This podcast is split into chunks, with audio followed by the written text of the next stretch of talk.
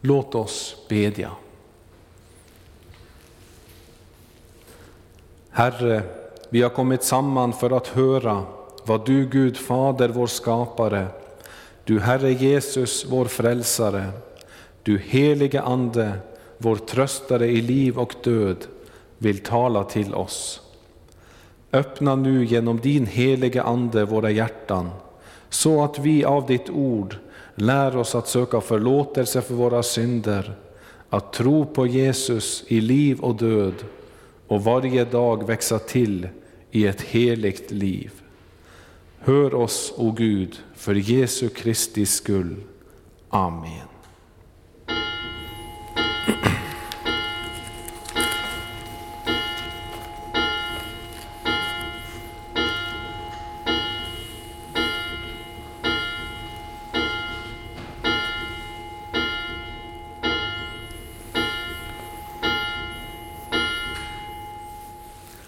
Så börjar vi vår gudstjänst med att sjunga på 540, 540.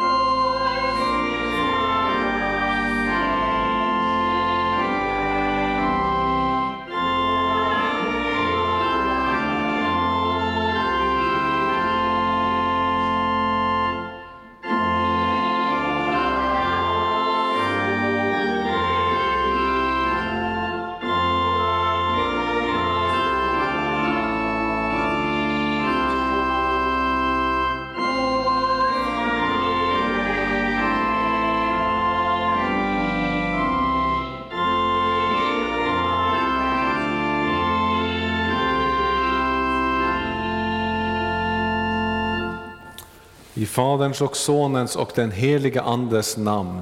Amen. Nåd vara med er och frid ifrån Gud vår Fader och Herren Jesus Kristus. Amen. Låt oss bedja.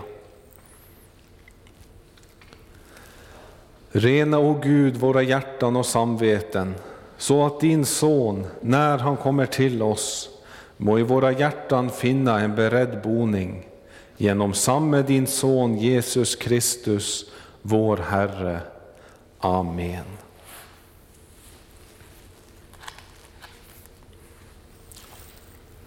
Alla som håller sig till laggärningar är under förbannelse. För det står skrivet, under förbannelse står den som inte håller fast vid allt som är skrivet i lagens bok och gör därefter. Så säger aposteln Paulus innan dagens episteltext. Och det är starka ord, men det är Guds ord.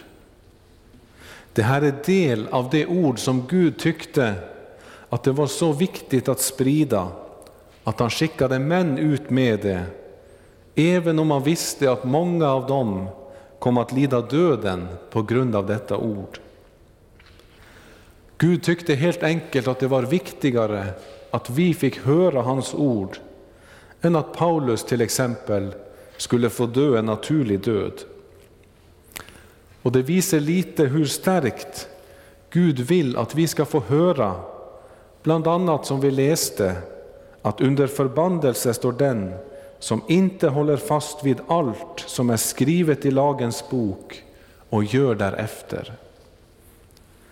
Att hålla fast vid allt, det inkluderar alla Guds tio bud. Och det inkluderar hela vårt liv, allt som vi gör eller inte gör, hela veckan lång, ensam eller tillsammans med andra, om vi sover eller vakar, arbetar eller vilar, Oavsett så kräver Guds ord att hela vårt liv ska levas fullt och helt enligt Guds vilja. Gör man inte det, säger Paulus, står man under förbannelse. Det vill säga en evig förbannelse i mörkret med gråt och tänders gnitsel. Ja, Gud har skickat sina apostlar och sina tjänare i döden för att varna människor för denna utgång på livet. Och vi får idag veta att det gäller just oss.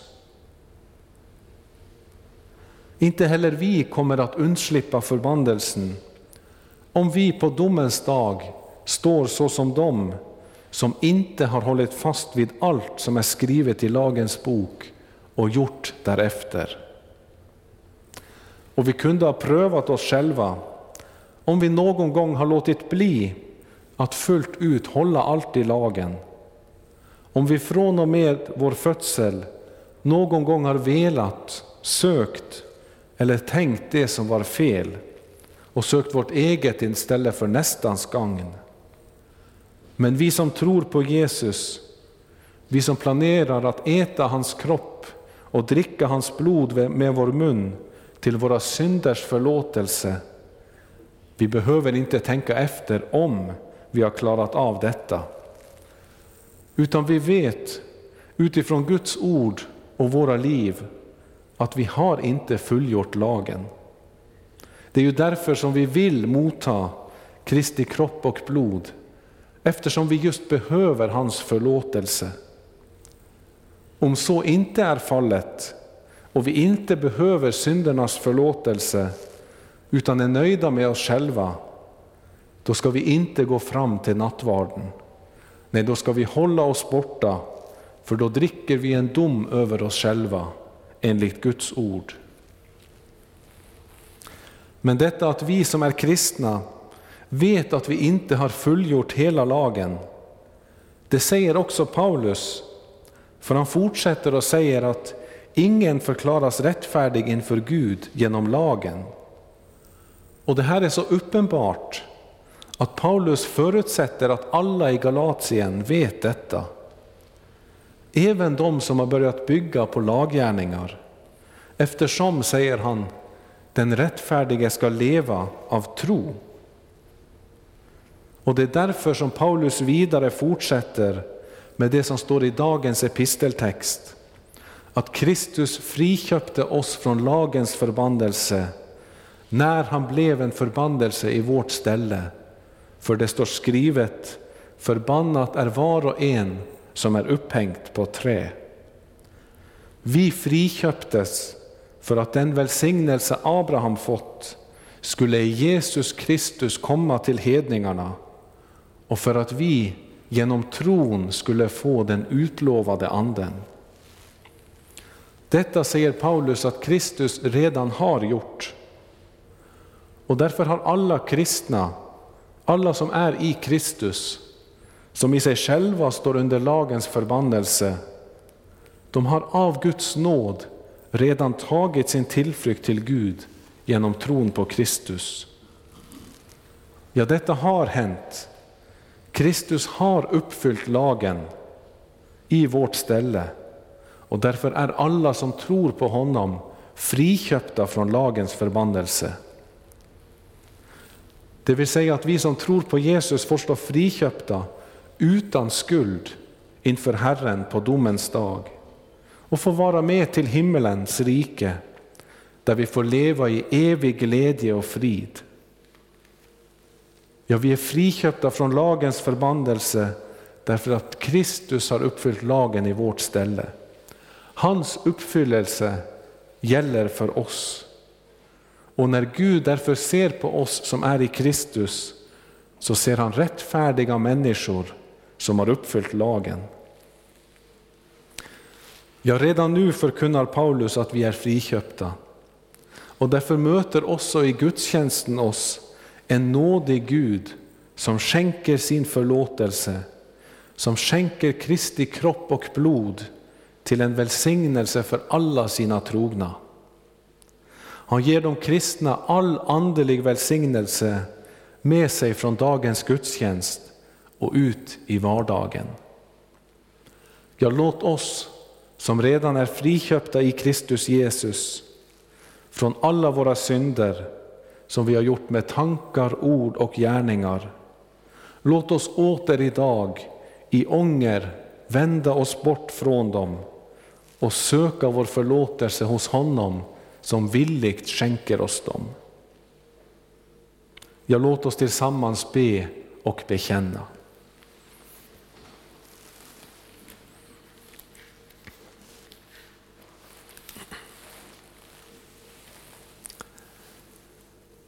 Jag fattig, syndig människa bekänner inför dig, helige och rättfärdige Gud, att jag som är född med synd på många sätt har brutit emot dig. Jag har inte älskat dig över allting och inte min nästa som mig själv. Mot dig och dina bud har jag syndat med tankar, ord och gärningar. Jag är värd att förkastas från ditt ansikte om du skulle döma mig som mina synder har förtjänat. Men du, käre himmelske Fader, har lovat att med mildhet och nåd ta emot alla som vänder sig till dig. Du förlåter dem allt vad de har brutit och försummat och tänker inte mer på deras synder. Detta litar jag på när jag nu ber dig om förlåtelse för min frälsares Jesu Kristi skull.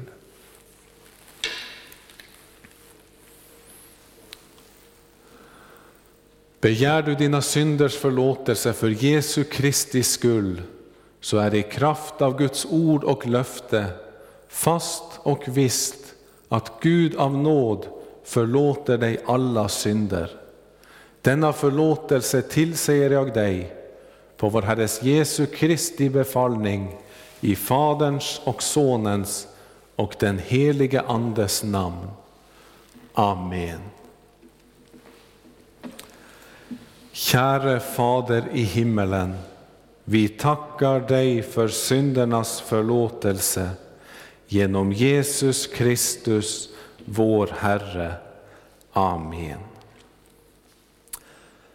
Helige Herre Gud, helige starke Gud, helige barmhärtige frälsare, du evige Gud, förbarma dig över oss.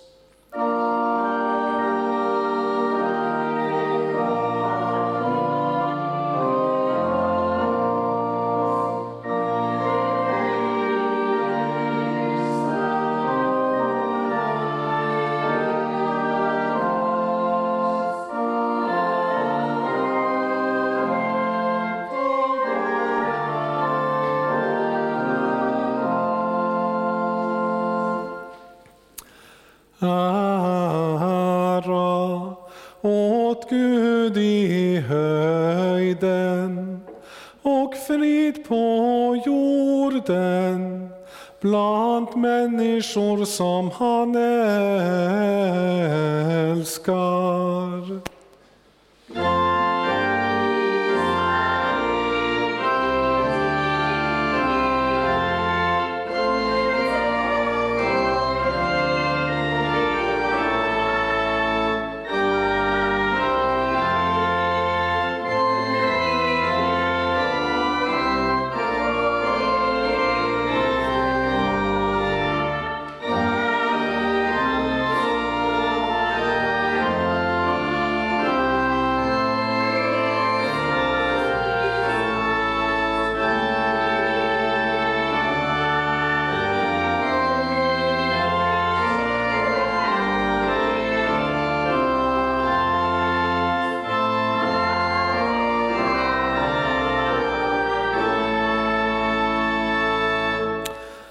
Herren vare med er.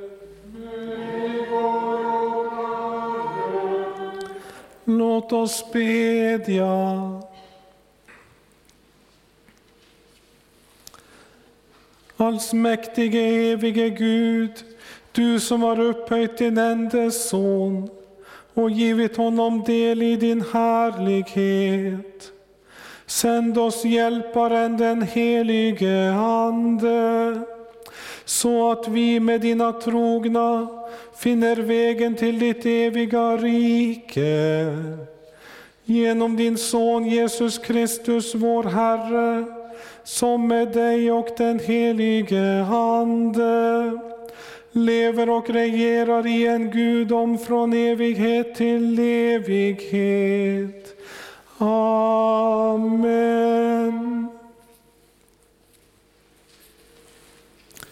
Hör Herrens ord på sjätte söndagen efter påsk eller söndagen före pingst.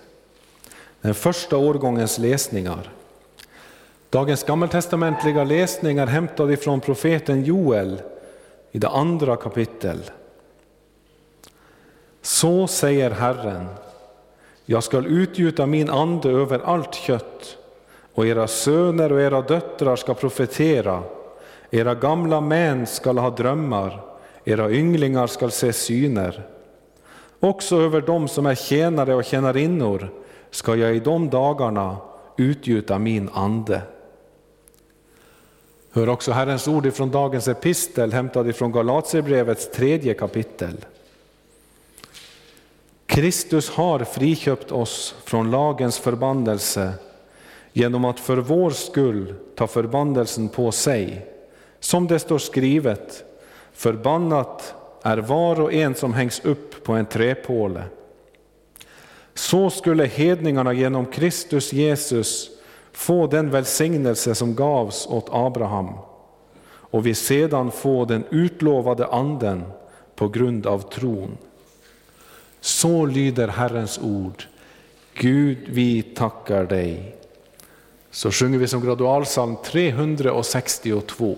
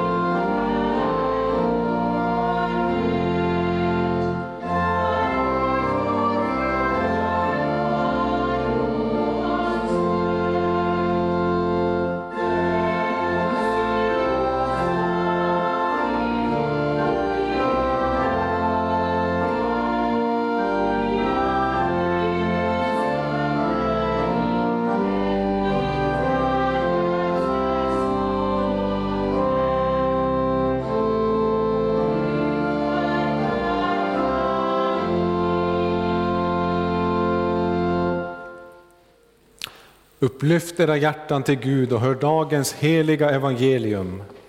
Så skriver evangelisten Johannes i slutet på det 15 och i början på det 16 kapitel.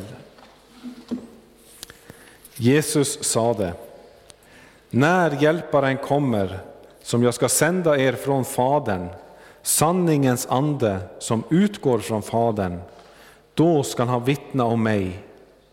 Också ni ska vittna, ty ni har varit med mig från början. Detta har jag sagt er för att ni inte ska komma på fall. De ska utesluta er ur synagogorna, ja, den tid kommer då den som dödar er tror sig bära fram ett offer åt Gud. Och detta ska de göra därför att de inte har lärt känna Fadern och inte heller mig. Jag har sagt er detta för att ni, när den tiden kommer, skall minnas att jag har sagt det. Så lyder det heliga evangeliet. Lovat vare du, Kristus. Låt oss tillsammans bekänna vår heliga kristna tro. Vi tror på Gud Fader allsmäktig, himmelens och jordens skapare. Vi tror och på Jesus Kristus, hans enfödde Son, vår Herre, vilken är avlat av den helige Ande, född av jungfrun Maria, pinad under Pontius Pilatus, korsfäst, död och begraven, nederstigen till dödsriket, på tredje dagen uppstånden igen ifrån de döda, uppstigen till himmelen, sittande på allsmäktig Gud Faders högra sida, därifrån igenkommande till att döma levande och döda. Vi tror och på den helige Ande, en helig allmännelig kyrka, det heligas samfund, syndernas förlåtelse, det dödas uppståndelse och ett evigt liv. Amen. Så sjunger vi innan predikan 51.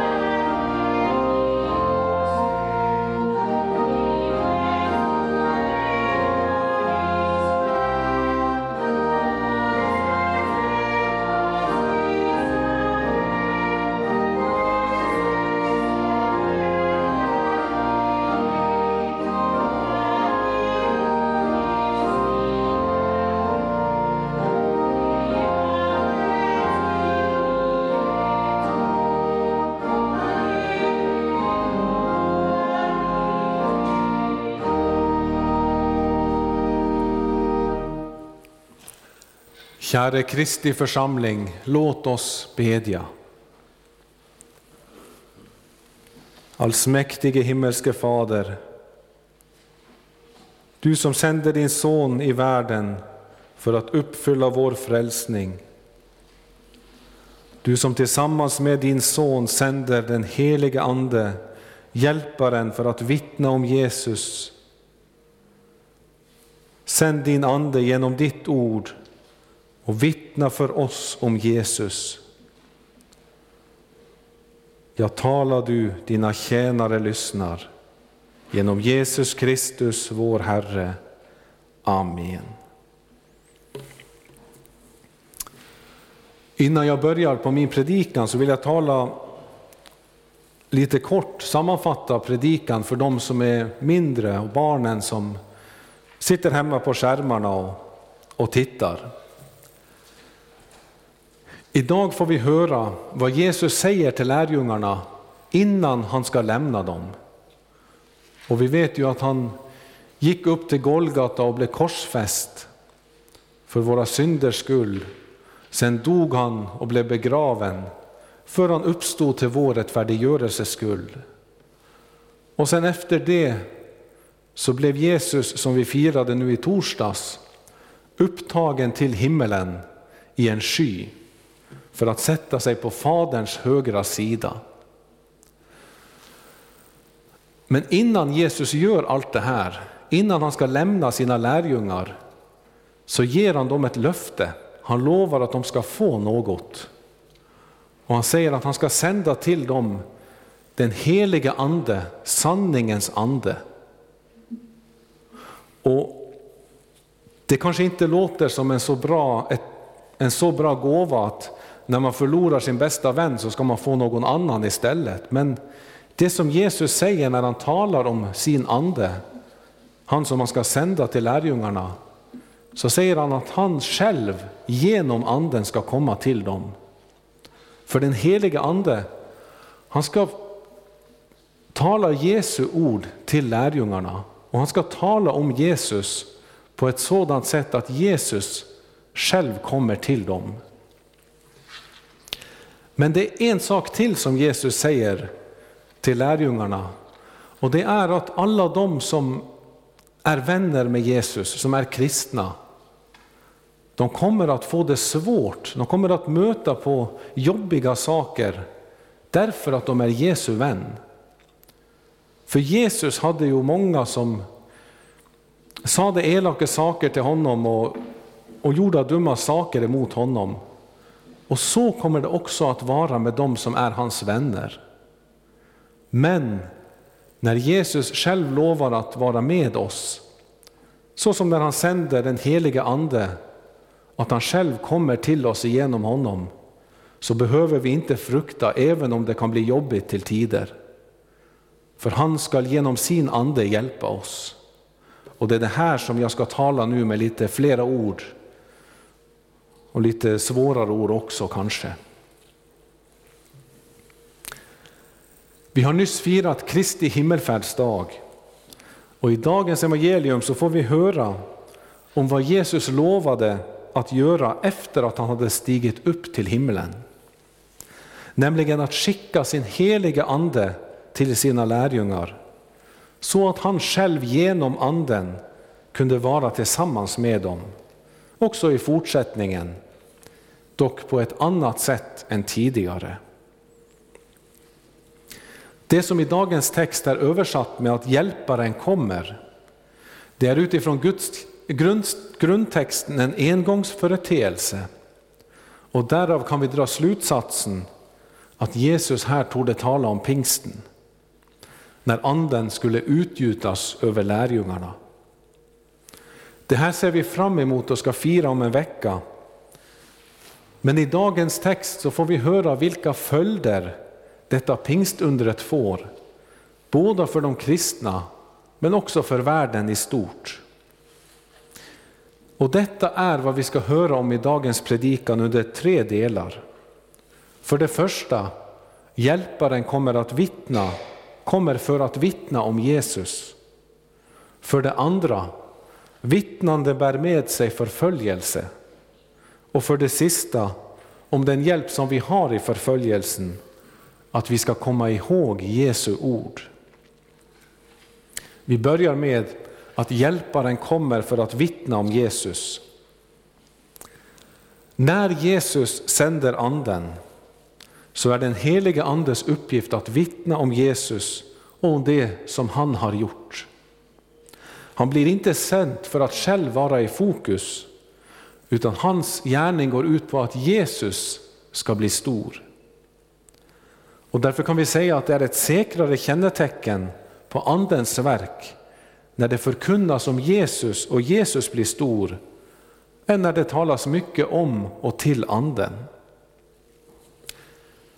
Detta vittnande om Jesus sker på ett sådant sätt att lärjungarna, de som har varit med Jesus under hela hans offentliga verksamhet, samtidigt skall vittna. För anden kommer och sammanfogar sig med dem och de vittnar tillsammans om Jesus. Detta sker först på pingstdagen genom att tungar visar sig över dem och det de säger i anden blir hört på olika språk. Men det sker också i fortsättningen, till exempel genom att Petrus håller sin pingstpredikan. Och om vi tänker på lärjungarnas beteende innan och efter pingstdagen så märker vi vilken hjälp anden kom med. För innan pingstdagen var lärjungarna rädda. Av fruktan för judarna låste de in och gömde sig. Men när anden kom över dem, då fick de en helt ny frimodighet, en helt ny iver. Och detta var inte enbart något som skedde på själva pingstdagen, utan det började där. Och från den tiden och framåt så läser vi i Apostlagärningarna och i epistlarna hur apostlarna på ett helt annat sätt än tidigare har fått förmågan att frimodigt vittna om Jesus. Ja, för detta ändamål riskerar de döden och all annan motstånd. Nu gömmer de sig inte, utan nu talar de inför överstepräster, kungar och landshövdingar. Ja, nu talar de öppet inför hela världen, drivna av den heliga Ande. Innan pingstdagen var de bara förskräckta lärjungar, men efter att Anden kom så blev de till Kristi frimodiga vittnen, till apostlar som blev sänt ut i hela världen. Ja, det var den heliga Ande som utrustade dem, som gjorde dem i stånd till allt gott verk. Men om vi sen frågar, förutom att de blev frimodiga och trotsade djävulen, vad är, vad är apostlarnas vittnesbörd om Jesus? Svaret på denna fråga är kort och gott det nya testamentet. Jesus säger om detta att den helige Ande som Fadern ska sända i mitt namn, han ska lära er allt och påminna er om allt vad jag har sagt. Det är på detta sätt som lärjungarna kunde skriva ner det nya testamentet. Och detta förklaras i andra Timoteusbrevet med att hela skriften är utandat av Gud. Ja, som vi har läst idag, anden, hjälparen, kom så att apostlarna kunde vittna om Jesus med Guds eget ord, det nya testamentet. Men kanske vi tänker att ja, det var då, men på vilket sätt vittnar anden om Jesus idag? Svaret är detsamma. Anden verkar också idag genom Bibelns gudinspirerade ord. Och för att göra detta så använder, använder han också idag Jesu lärjungar, de kristna. Inte så att vi idag skriver ner Guds ord, upplever brinnande tungor och personliga pingstunder, utan så som Paulus säger, så kommer tron av predikan och predikan i kraft av Kristi ord. Det är detta andeinspirerade ordet som fortsätter att verka genom dem som enligt Guds kall är utskickade med detta ord. Då vittnar anden med. Men när vi talar om att Anden verkar genom Guds ord så handlar det inte enbart om det predikade ordet utan det handlar om ordet i alla olika format. Först och främst predikan. Sen det ordet som är lagt till vattnet och som gör vattnet till ett nåderikt livets vatten, alltså dopet. För det tredje ordet som ger oss Kristi kropp och blod i brödet och vinet, nattvarden. Vidare nycklamakten, att man enligt Guds ord binder och löser människor från synden. Och för det femte och sista, ämbeten, att Gud har kallat några att gå ut med detta ord. Detta säger ju Paulus i Romarbrevet när han ställer frågan hur skulle de kunna åkalla den som de inte har kommit till tro på? Och hur skulle de kunna tro på den som de inte har hört? Och hur skulle de kunna höra om ingen predikar? Och hur skulle några kunna predika om de inte blev utsända? Nej, om inte Gud kallar någon till att vara tjänare eller instrument för detta ord, så kommer ingen till tro. Från och med pingstdagen så vittnade alltså Anden tillsammans med de första apostlarna på ett sådant sätt att det nya testamentet blev nedskriven. Sedan har han i kyrkans historia fortsatt att vittna med de som Gud har skickat ut med detta ord, något som han fortsätter att göra även idag. När Anden på detta sätt verkar med Kristi lärjungar, de kristna, så vill det säga att Jesus själv är med sina. För när Jesus förklarar att han ska sända hjälparen, tröstaren, så säger han att jag skall inte lämna er faderlösa, jag ska komma till er. Genom att anden, hjälparen, kommer till lärjungarna så kommer också Jesus själv till dem. Och detta är stort. I Uppenbarelseboken kallas Jesus det trovärdiga vittnet. Det är han som skickar sanningens ande. Alla andar som inte kommer från honom är lögnens andar och de bringar inte med sig Bibelns Jesus utan det gör enbart sanningens ande. Och nu i predikans andra del ska vi tala om följderna av att tillsammans med den helige Ande vittna om Jesus. Det som Jesus här förutsäger för sina lärjungar, det är hur de ska möta på motstånd och hat därför att de håller sig till Jesu ord. Och det är vad vi kallar för korset, hur lärjungarna får lida för sin kristna bekännelse. Men Jesus varnar inte främst för döden här, utan från att falla ifrån tron. Döden kan inte skilja oss från Kristus, men otron kan det. Jesus vill bevara oss från modlösheten och uppgivenheten som kan komma om man chockeras över det motstånd och hat som hans trogna möter här i världen. Jesus vill bevara oss så att vi inte i möte med allt detta onda ger upp tron.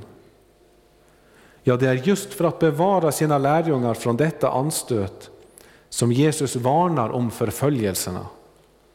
Så att de som vill tillhöra honom kan göra en rätt bedömning av vad det kostar att vara en Jesu lärjunge. Jesus frågar hos Lukas, om någon av er vill bygga ett torn, sätter han sig då inte först ner och beräknar kostnaden för att se om han har råd att slutföra bygget?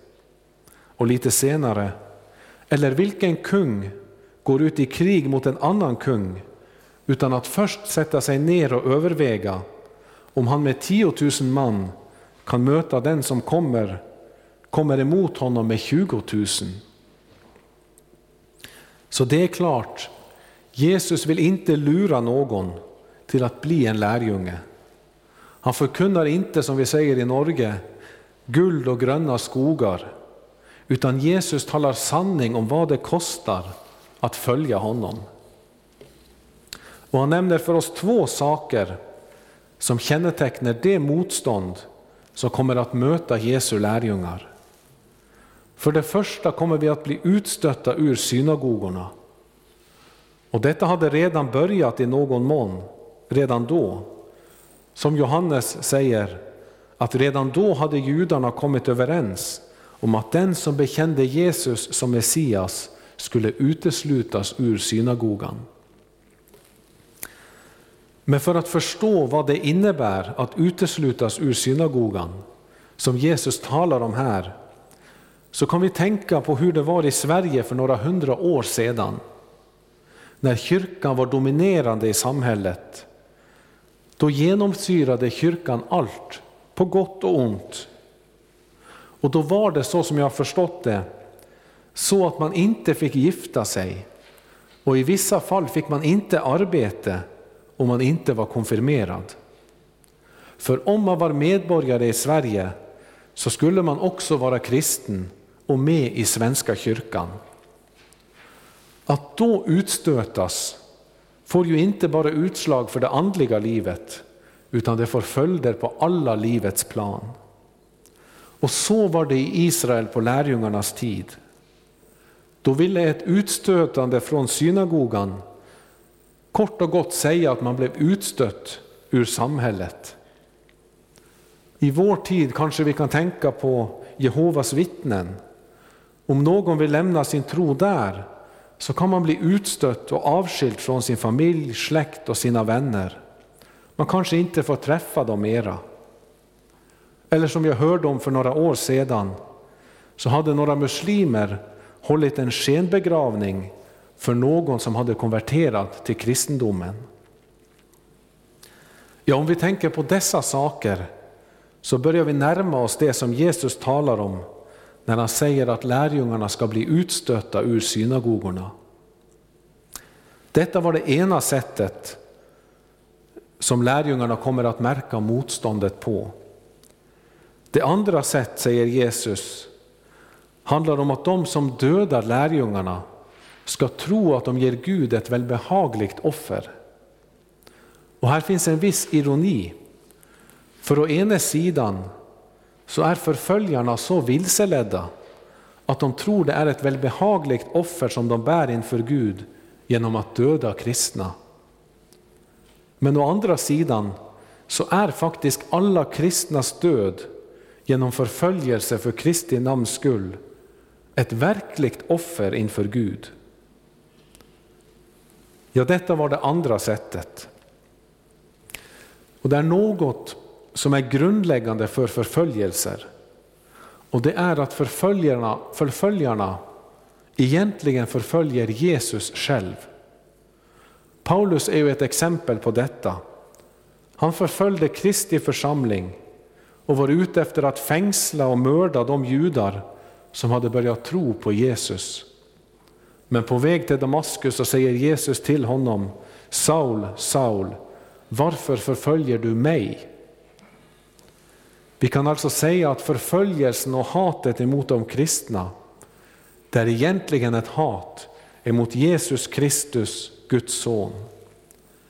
Det är därför som vi som kristna möter på djävulens, världens och vårt eget kötts hat.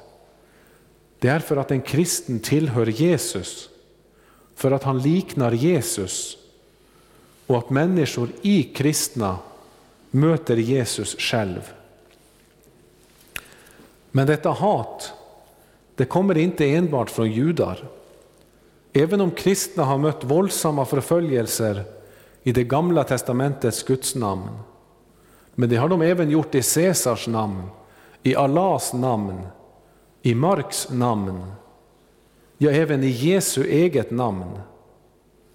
Och om vi ser runt i världen idag så finns det otaliga exempel på detta.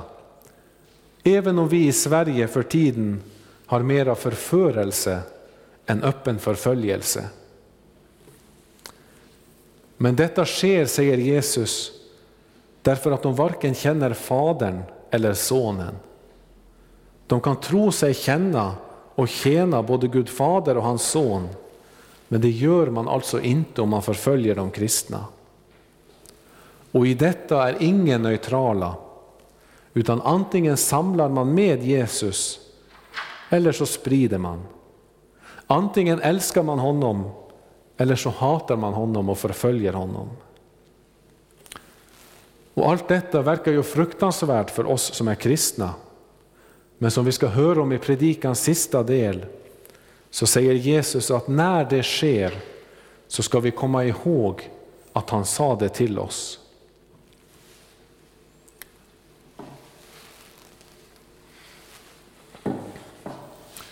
Vi kanske kan tycka att det är en klen tröst att Jesus har sagt det till oss innan. Vi skulle ju hellre vilja att han själv kom och räddade oss ut ur faran så att vi inte hade behövt frukta för våra liv. Men om vi tänker efter så visar Jesu ord något som är till mycket större tröst för oss än om han hade räddat oss ut, ut ur den mänskliga faran. Hans ord visar oss nämligen en tröst som håller även i döden. För när vi möter på förföljelse och motstånd för Jesu namns skull, så vill han att vi ska komma ihåg att allt detta som nu händer, det är sådant som han vet om. Det är sådant som också är under Guds kontroll och kännedom. När vi står mitt uppe i allt detta fruktansvärda så är Jesus med oss. Hans käpp och stav, de tröstar oss, även här. Om man inte hade sagt något om detta så hade vi ju varit frestade till att se på förföljelsen med världsliga ögon. Då kunde vi ha tänkt att detta kan inte vara Guds vilja, utan allt detta visar oss att Gud har övergivit oss, eller att ondskans makter är starkare än Gud. Ja, då kunde vi ha blivit modlösa och frestats att ge upp både Kristus och tron i vår hopplöshet. Men när vi nu vet att Jesus är med oss även i detta, detta som kan se ut som djävulens herravälde, så vet vi att Jesus är med oss även om vi inte ser honom. För att tron är en övertygelse om det man hoppas, en visshet om det man inte ser. För Jesus regerar ändå i det osynliga, även om det för oss ser ut som motsatsen.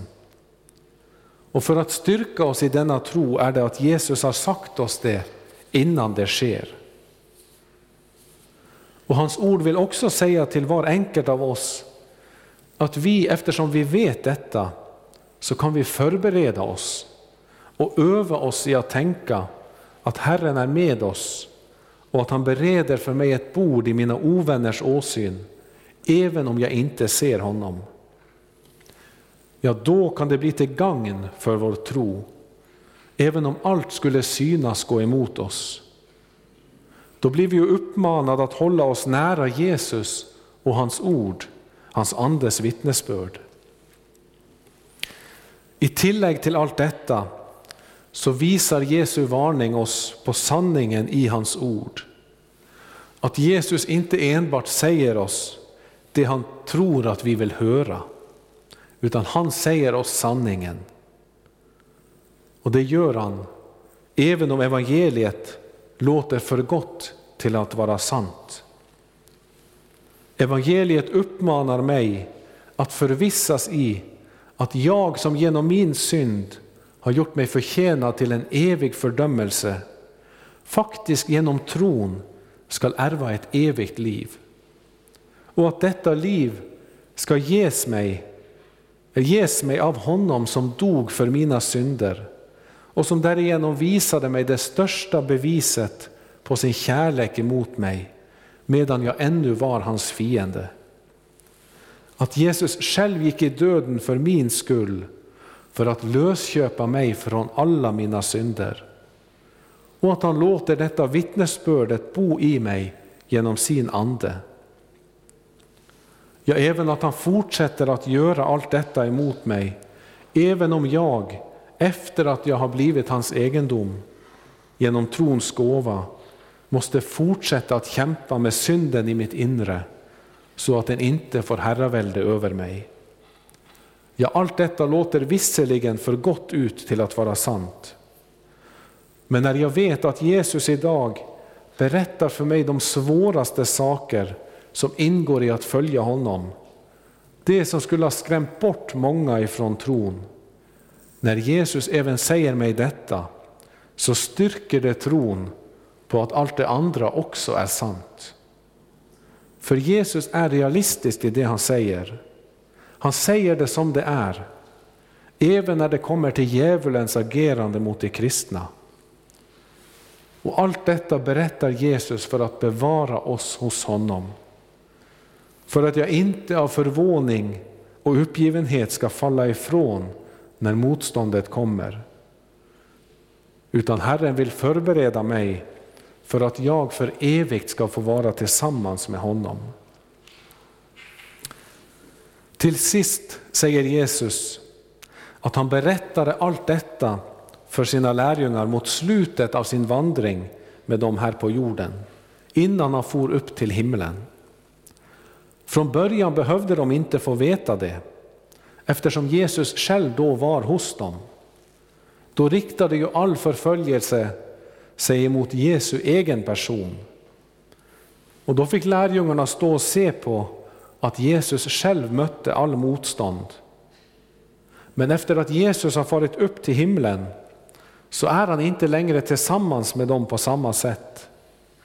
Och därför visste han att de behövde höra om detta.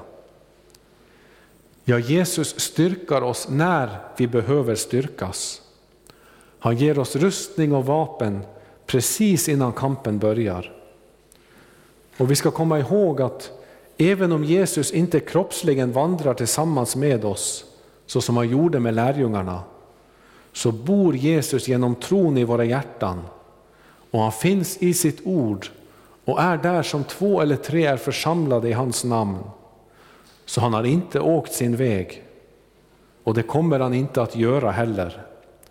För han kommer att vara med oss alla dagar intill tidens slut. Ja, Jesus var tvungen att betala syndaskulden för hela den onda världen, för oss alla, genom att pinas och dö. Och han behövde uppstå till vår rättfärdiggörelse och fara upp till himlen för att ta sin plats vid Faderns högra sida, för att han därifrån skulle kunna sända sin ande hjälparen till oss. För bara genom det kunde han själv komma till oss och vara oss nära på ett ännu bättre sätt genom att han blir ett med oss. Och när vi vet att Jesus har varnat oss, varnat oss för allt ont som kommer att hända så kan vi också förbereda oss till det genom att verkligen studera hans ord. För där får vi se båda vilka svårigheter som kommer att möta oss kristna, men också vilken hjälp vi kan vänta oss. Där ser vi även vilka redskap vi ska använda i kampen, vilken rustning vi ska stå beväpnade med. För Guds ord är både frälsningens hjälm och andens svärd. Det är både försvars och angreppsvapen. Därför ska vi väpna oss med Guds ord så att vi kan stå reda, redo på den onda dagen. I tillägg till detta så vet vi att när den onda dagen kommer så är Jesus med oss också på den. Det gäller när de utstöter oss ur synagogorna och när de dödar oss i sina försök på att tjäna sina gudar. Även då lovar Jesus att vara med oss. Ja, vi kanske skulle säga särskilt då. Det får vi lita på, för Jesus säger sanningen Anden som vittnar om honom är just sanningens ande. Låt oss därför möta striden beväpnade med Guds ord i förtröstan på Herrens egen hjälp. Då kommer vi att uppehålla oss i tron helt tills den dag då vi får flytta över i det förblivande eviga riket. Där vi inte längre behöver att lida för tron och förtrösta på det osynliga utan då får vi skåda Jesus sådan han är och får vila ut för evigt. Jag lovat vare Gud och välsignad i evighet, som med sitt ord tröstar, lär, förmanar och varnar oss. Helige Ande, skriv ordet i våra hjärtan, så att vi inte blir glömska hörare, utan varje dag växer till i tro, hopp, kärlek och tålamod intill tidens slut och blir saliga. Genom Jesus Kristus, vår Herre. Amen.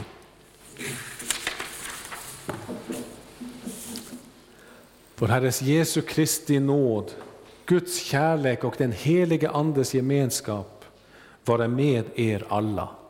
Amen. Så sjunger vi 249.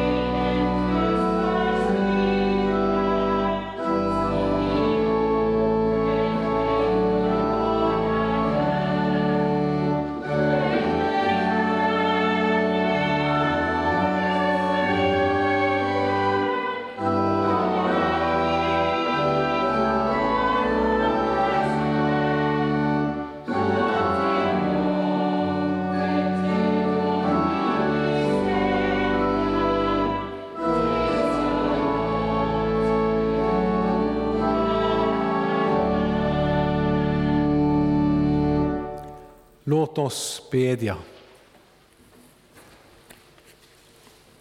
Herre vår Gud, vi ber dig, styrk och led din kyrka och samla ditt folk kring ordet och sakramenten.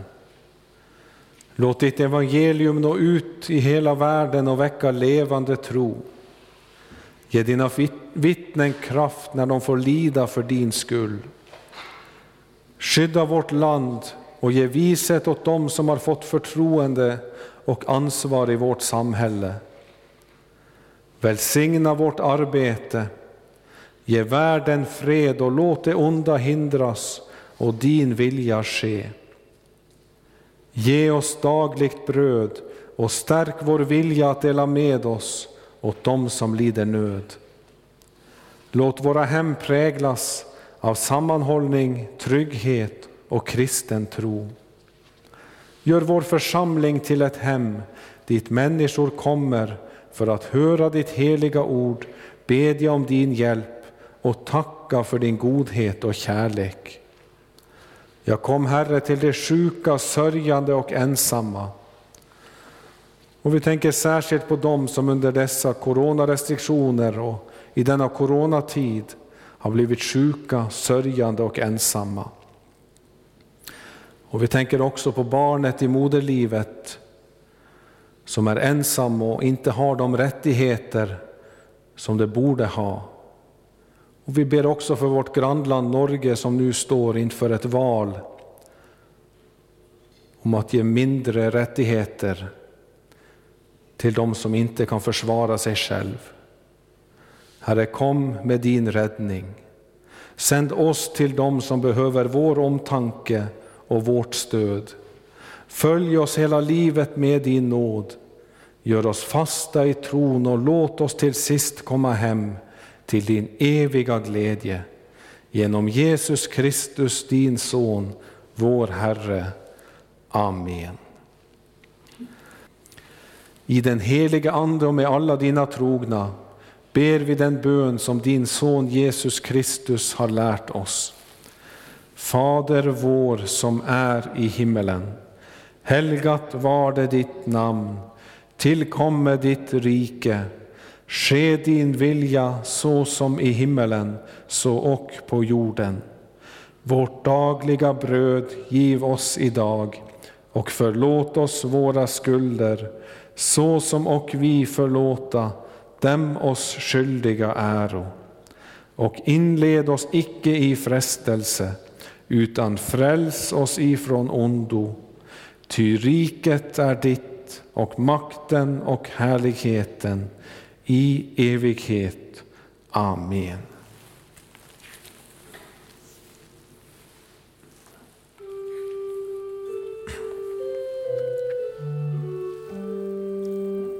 Låt, låt oss tacka och lova Herren.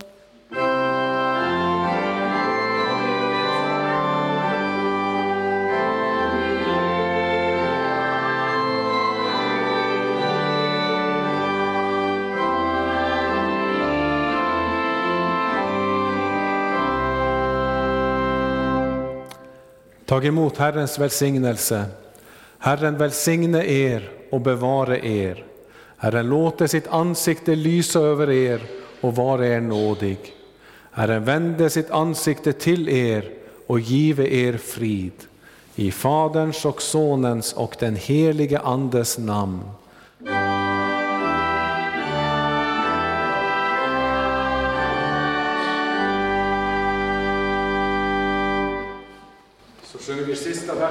Så